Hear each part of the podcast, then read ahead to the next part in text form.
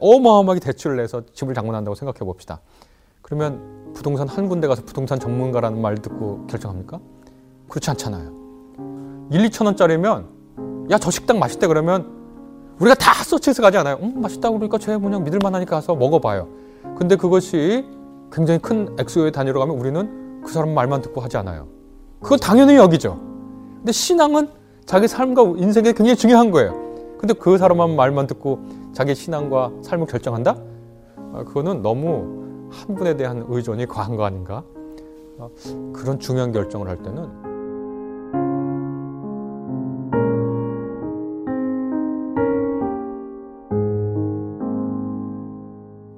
가짜 뉴스 문제도 그렇고 또 가짜 뉴스를 퍼뜨리는 목적이 자신의 특정한 아, 정치적 혹은 뭐 경제적 혹은 뭐 사회적 목적을 위해서 사람들을 조작하겠다는 거죠. 오래된 아, 인류 사회가 닥쳤던 극복해야 하는 문제였고 그걸 이른바 선동하기 위해서 아, 많이 그런 가짜 뉴스나 거짓 정보, 편향된 정보를 유통시키잖아요. 그래서 어, 생각해 보면 우리가 다른 사람에게 우리 삶의 풍성함을 빼앗기지 않으려면 심지어 우리의 목숨을 빼앗기지 않으려면 우리가 인간의 존엄을 가지고 살고 기독교인의 신앙의 진리를 지키고 살려면 다른 사람에게 선동당하지 않고 사는 법을 조금 배워야 할 필요가 있는 것 같습니다. 저는 크게 네 가지 정도 있을 것 같은데요. 첫 번째로는 믿을 만한 정보 통로라도 그것에만 의지하지 말아라 라는 거거든요. 한 경험이 있습니다. 제가 예전에 그 어, 교회를 다닐 때 어떤 분이랑 굉장히 가까웠어요. 굉장히 저 믿을 만한 분이고 신뢰할 만한 분인데 이분이 그 교회 내에 다른 한 분하고 관계가 안 좋았는지 계속 저한테 그분에 대한 나쁜 이야기를 했어요. 뭐 이게 저래서 안 좋고 저래서 안 좋고 저랑 가까운 분이 계속 그런 얘기를 하니까 나쁜 사람처럼 보이는 거예요. 이상한 사람처럼 보이고 이분은 굉장히 믿을 만한 분이었거든요. 근데 그러고 한 1년 정도 지났는데 이분이 저한테 뭐라 그러냐면 나 그 사람이랑 화해했다는 거예요. 갑자기 저는 바보가 되는 느낌이었어요. 이분의 말을 듣고 나도 암암리의 은연중에 저 사람을 미워하거나 혹은 폄하하거나 나쁜 시선으로 봤거든요. 근데 둘이 화해했대요. 둘이 이제 아주 가깝게 지내게 됐대요. 어, 그럼 난 뭐지? 너무나 이상한 감정적 낭비, 그것도 부정적인 감정에 휩싸여서 그분을 바라봤던 제 자신이 일단 너무 한심하고 저랑 가까운 분한테 화가 났지만 동시에 제 자신을 더 돌아보게 됐거든요. 이게 논리학에서 권위에 호소하는 오류인데 이러한 바보 같은 짓을 우리가 저지를 수 있습니다. 제가 어, 신학을 공부하고 성서를 공부해서 그 분야에 대해서 운 좋게 여러 가지 지식을 조금 갖고 있는데 제가 그 지식을 갖고 있다고 해도 생물학에 관해서는 생물학과 학부생보다 더 적은 생물학적 지식을 갖고 있습니다. 근데 어떤 사람이 제가 잘 모르고 한 얘기를 어느 대학 교수가 어, 박사를 가진 분이 그렇게 얘기했다고 전하고 다닌다고 생각해 보십시오. 되게 웃기죠. 저는 사실 생물학 어, 학부생보다 모르는데 그래서 첫 번째 뭐냐면 믿을 만한 소식 통로라도 그 이야기를 전적으로 받아들여서 안 된다는 거예요. 특별히 어떻게 요즘은 조작하냐면 어느 분야의 전문가가 어떤 거를 많이 했던 분이 이러면서 SNS나 이런 등으로 퍼나르거든요. 아, 그거 거기에 모두 다 믿지 말아라. 선동당하지 않고 사는 법 두 번째 건 뭐냐면 모두 다 사실만 말해서 거짓말을 할 수 있다는 거예요. 이게 파블로 피카소가 아주 재밌는 얘기를 했는데 정치인은 거짓을 말하기 위해서 사실을 얘기하고 예술가는 진실을 전달하기 위해서 거짓을 말한다 그랬거든요. 실제로 피카소가 그린 그림, 어, 입체주의 시기에 그린 그림 보면 존재하지 않는 그림이잖아요. 그러나 거짓이지 그러니까 어떤 여인을 그려놓는다고 하고서는 이상하게 그려놓잖아요. 우리가 볼 때는 그런데 그러한 식의 거짓 그림, 이른바 거짓 그림을 통해서 인간이 어떻게 보는가 시각적 진실을 이제 전달하잖아요. 근데 피카소에 따르면 정치인들은 거짓을 말하기 위해서 진실을 사용한다는 거예요. 사실을 정말 그렇습니다. 사람은 사실만으로도 거짓을 얘기할 수 있는데 제가 학교 강의 시간에 종종 하는 놀이가 있어요. 어떤 놀이냐면 한 학생을 이제 불러 세워요. 그 다음에 물어봅니다. 자네 저 부모님에게 원망하거나 심지어 욕한 적도 있지? 그러면 대부분의 욕한 적도 있고 또 사춘기 때 부모님을 원망한 적이 있어요. 그렇다 그래요. 자네 저 친구하고 대단히 싸우거나 혹은 말은 안 했지만 삐져서 제가 없어졌으면 좋겠다 그런 생각 한 적 있죠. 그러면 대부분 다 그래요. 그렇다 그래요. 어, 자네 선생님 뒤에서 굉장히 흉본 적 있지? 당연히 있죠. 그러면 그 사실들이잖아요. 그 사실들을 모두 모아놓고 이 학생을 어떻게 선언하면 이렇게 선언할 수 있습니다. 이 학생은 부모님께 불효하고 친구들에게 잘못하고 선생님에게 제대로 어, 대접하지 못한 사람입니다. 제가 다 사실만 말했잖아요. 제가 덧붙인 거 없죠. 그 사실만 모아놓으면 그 학생이 어떻게 되겠습니까? 정말 이상한 학생이 돼요. 상종 못할 학생이 되거든요. 그럼 그 학생을 그대로 세워놓고 다시 물어봅니다. 부모님 사랑하지? 당연히 사랑하죠. 부모, 어, 친구들을 위해서 굉장히 큰 희생 감수한 적이 있거나 작은 희생이라도 감수한 적이 있죠. 그러면 당연히 있죠. 그리고 존경하는 선생님하고 아주 좋은 관계를 유지하면서 존경의 마음을 표한 적이 있죠. 있죠. 물어보면 당연히 있죠. 그럼 제가 그 사실만을 가지고서 그 학생을 선언합니다. 이 학생은 정말 훌륭한 학생이라고. 이 둘 중에 어떤 것이 그 학생입니까? 어떤 한쪽의 면이 이 학생의 진실을 전달해 주지 않아요. 사실만으로 거짓을 만들 수 있다는 거예요. 한 사람의 잘못한 면을 쭉 나열하면 이 사람은 세상에 없는 나쁜 사람이에요. 반대로 한 사람이 잘한 면을 쭉 모아놔요? 세상에 이런 위대한 사람이 없어요. 그러나 이 두 모습 모두 그 사람의 진짜 모습이 아니에요. 한 사람이나 한 사건의 정당한 모습이 아닙니다. 평가해 주는 게 아닙니다. 이거 우리가 어떤 사람에 대해서도 그렇고 어떤 사안에 대해서도 이런 식의 사고를 하는 걸 뭐냐면 확증 편향에 오르라고 부릅니다. 자기가 믿고 싶은 것에 관한 증거들만 수집해서 믿는 거예요. 다른 반대 증거가 나오잖아요. 자기가 살 수 있는 접할 수밖에 없잖아요. 반대 증거를. 그럼 그게 귀에 안 들려요. 그게 눈에 안 보여요. 아, 그런 걸로 약간 흔들리다가도 자기가 믿고 싶은 증거를 발견하면 바로 자기의 믿음을 그냥 강화합니다. 셋째, 이 선동하는 사람들이 주요 사용하는 게 뭐냐면 청자들의 부정적인 감정을 자극하면서 선동합니다. 이른바 진화 심리학자들에 따르면 인간은 부정적 감정에 주목하도록 진화되어 왔다는 거예요. 그래서 뭐에 우리가 확확 반응하냐? 분노를 일으키는 거에 반응해요. 혐오하게 하는데 반응해요. 경멸하게 하는데 반응하거든요. 그건 너무 쉬워요. 왜냐하면 아, 분노라는 건 자기 몫을 빼앗겼을 때, 부당한 취급을 받았을 때 일어나는 감정이라는 거예요. 아, 그 화나잖아요. 그리고 그 필요한 감정입니다. 우리가 우리의 몫을 빼앗겼을 때 분노하지 않으면 그거 잘못한 거죠. 살 수가 없어요. 혐오라는 건 뭐냐면 가장 원초적으로 더러운 것이 입에 닿았을 때 느끼는 감정이라는 거예요. 아주 정말 싫잖아요. 이 혐오라는 거 굉장히 중요한 겁니다. 우리가 이 더러운 것을 멀리하는 감정이 없으면 그것이 육체적으로든 혹은 도덕적으로도 우리가 정말 오염돼서 문자 그대로 죽거나 아니면 어, 더러운 짓을 하게 되잖아요.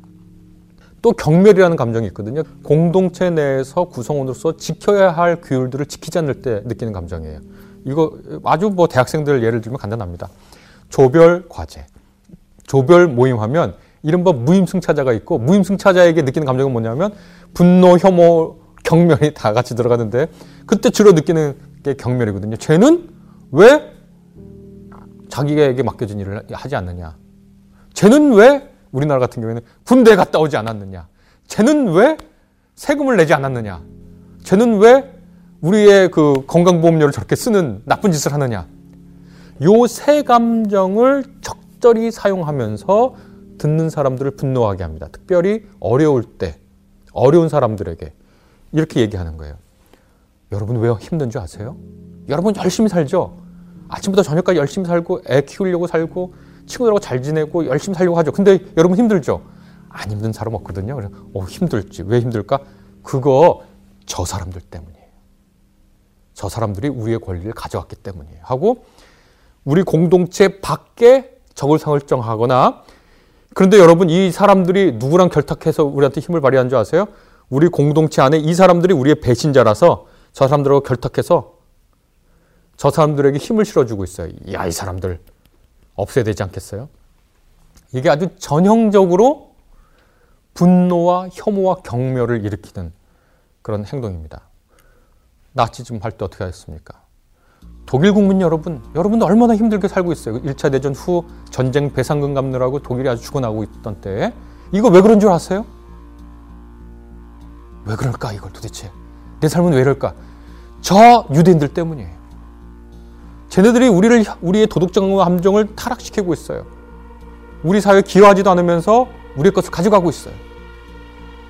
그래서 분노와 경멸과 혐오의 감정을 특정한 대상에게 더 쉬워요.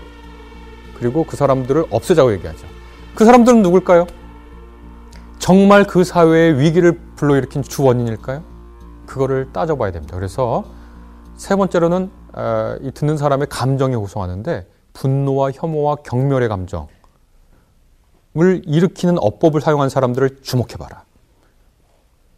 어떤 정치인의 언어가 어떤 종교인의 언어가 분노와 혐오와 경멸을 불러 일으키는 말로 구성되어 있다면 그 사람이 지목하고 있는 대상이 정말 그러한가? 그 사람은 뭘 원하는지를 주목해봐라. 이렇게 우리를 선동하는 사람들의 목적이 있습니다. 경쟁자, 자신과 경쟁하는 사람들을 악의 무리와 공조 혹은 동조하는 자로 낙인 찍고 악의 무리, 악의 무리를 물리치기 위해서 나서는 자신들에게 힘을 달라, 돈을 달라라고 요구해요. 그 다음에 그 선동에 동원된 이들은 자기 발등인지도 모르고 도끼를 자기 내려치기도 하죠. 그래서 이 선동꾼들은 결국 사회를 불필요하고 소모적인 갈등으로 몰아놓고 그 에너지를 받아 자라는 분노와 혐오와 경멸의 부정적 정서를 우리 사회와 교회와 우리 내에 심어 놓습니다. 우리 삶의 건강함과 아름다움을 모두 다 해치게 되죠. 마지막으로 우리 기독교인과 관련돼서 할 수 있는 말은 우리의 신앙에 따르면 성경에 따르면 어, 이런 저러한 사람들은 없어져야 합니다. 이런 사람들에게 분노해야 됩니다. 우리가 이런 운동으로 나서야 됩니다라고 말할 때 정말로 성서가 그렇게 말하거나 정말로 우리 신앙이 그렇게 말하는 게 아니라 그 그렇게 말한 사람의 해석일 수 있다는 걸 우리가 기억을 해야 돼요. 여러분, 2, 3세기 전만 해도 노예 제도는 말이죠. 성서가 지지하는 제도였어요. 한 세기 전만 해도 어, 남성과 여성의 차별을 두고 여성이 성직자로서 일할 수 없는 것은 성서가 지지해주는 얘기였어요. 예전에는 이게 성경의 뜻이다라고 얘기했지만 그것이 변해오고 있다는 걸 우리 기억해야 됩니다. 그러니까 성서는 늘 그 자체가 아니라 해석으로 생겨난다는 걸 기억해야 돼요. 악보하고 똑같다고 생각하면 됩니다. 아무리 위대한 악보가 있어도 악보가 그 자체로 연주하지 않잖아요. 어, 베토벤의 소나타가 있어요. 그러면 악보만 보면 그 음악인가요? 아니죠. 그것을 연주할 때그 아, 음악이 음악이 되잖아요. 성서도 똑같아요. 성서가 글자 그대로 있나요? 그 글자를 우리가 읽었을 때 성서를 읽는 사건이 일어나요. 말씀 사건이 일어나죠. 그래서 그 성서를 어, 계시해 주고 영감해 주신 하나님과 성령님이 그 문자를 통해서 우리와 만나면서 말씀 사건이 일어나죠. 그러니까 성서 문자 그대로는 글에 지나지 않잖아요. 악보가 악보 그대로 지나지 않듯이.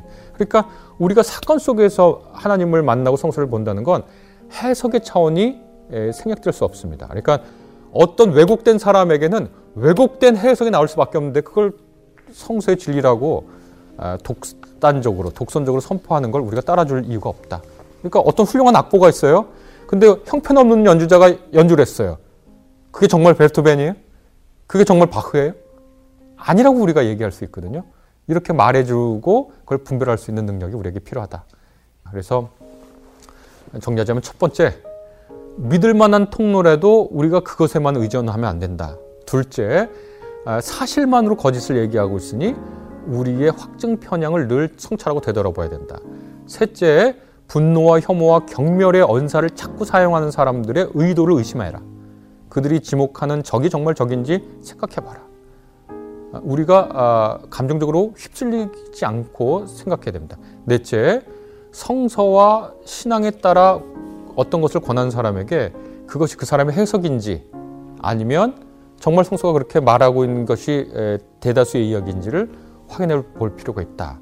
이렇게 얘기할 수 있겠습니다. 이 모든 걸 통해서 우리가 우리에게 주어진 삶을 누군가에게 더군다나 누군가의 불순한 목적에 휘둘리지 않고 어, 살았으면 좋겠습니다.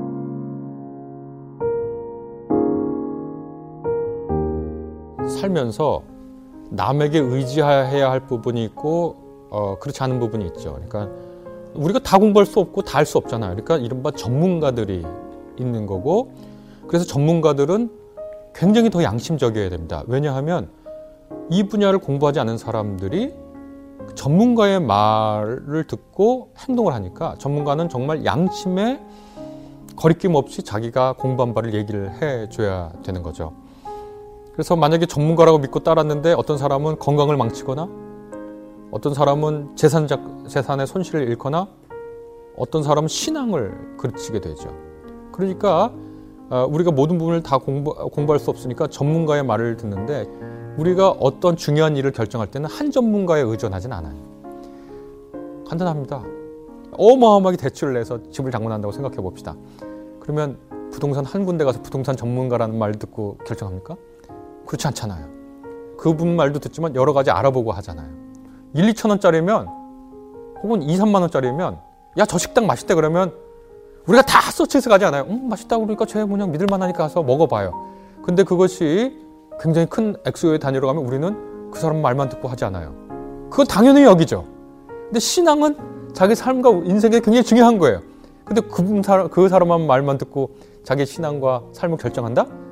아, 그거는 너무 한 분에 대한 의존이 과한 거 아닌가? 아, 그런 중요한 결정을 할 때는 믿을 만한 분이라도 여러 통로를 통해서 어, 점검하는 일들이 필요하고 그거는 반드시 우리가 해야 할 일이다. 집 살 때도 그렇고 우리가 학교 갈 때도 우리나라에서 중고등학교 다니기 힘드니까 저기 좋은 외국의 어느 boarding school 보내세요. 그러면 네 하고 보내나요? 그건 그렇게 아, 열심히 알아보면서 신앙은 그냥 목사님 말만 듣고 따르겠다? 아, 그거는 자기 삶의 어려운 부분을 그냥 의탁해 놓고 말겠다는 그런 얘기밖에 안 되는 것 같습니다. 어쩔 수 없습니다. 예, 공부할 것 아, 우리가 서로 점검해 볼 건 점검해 봐야 한다. 그렇게 말씀드릴 수 있을 것 같습니다.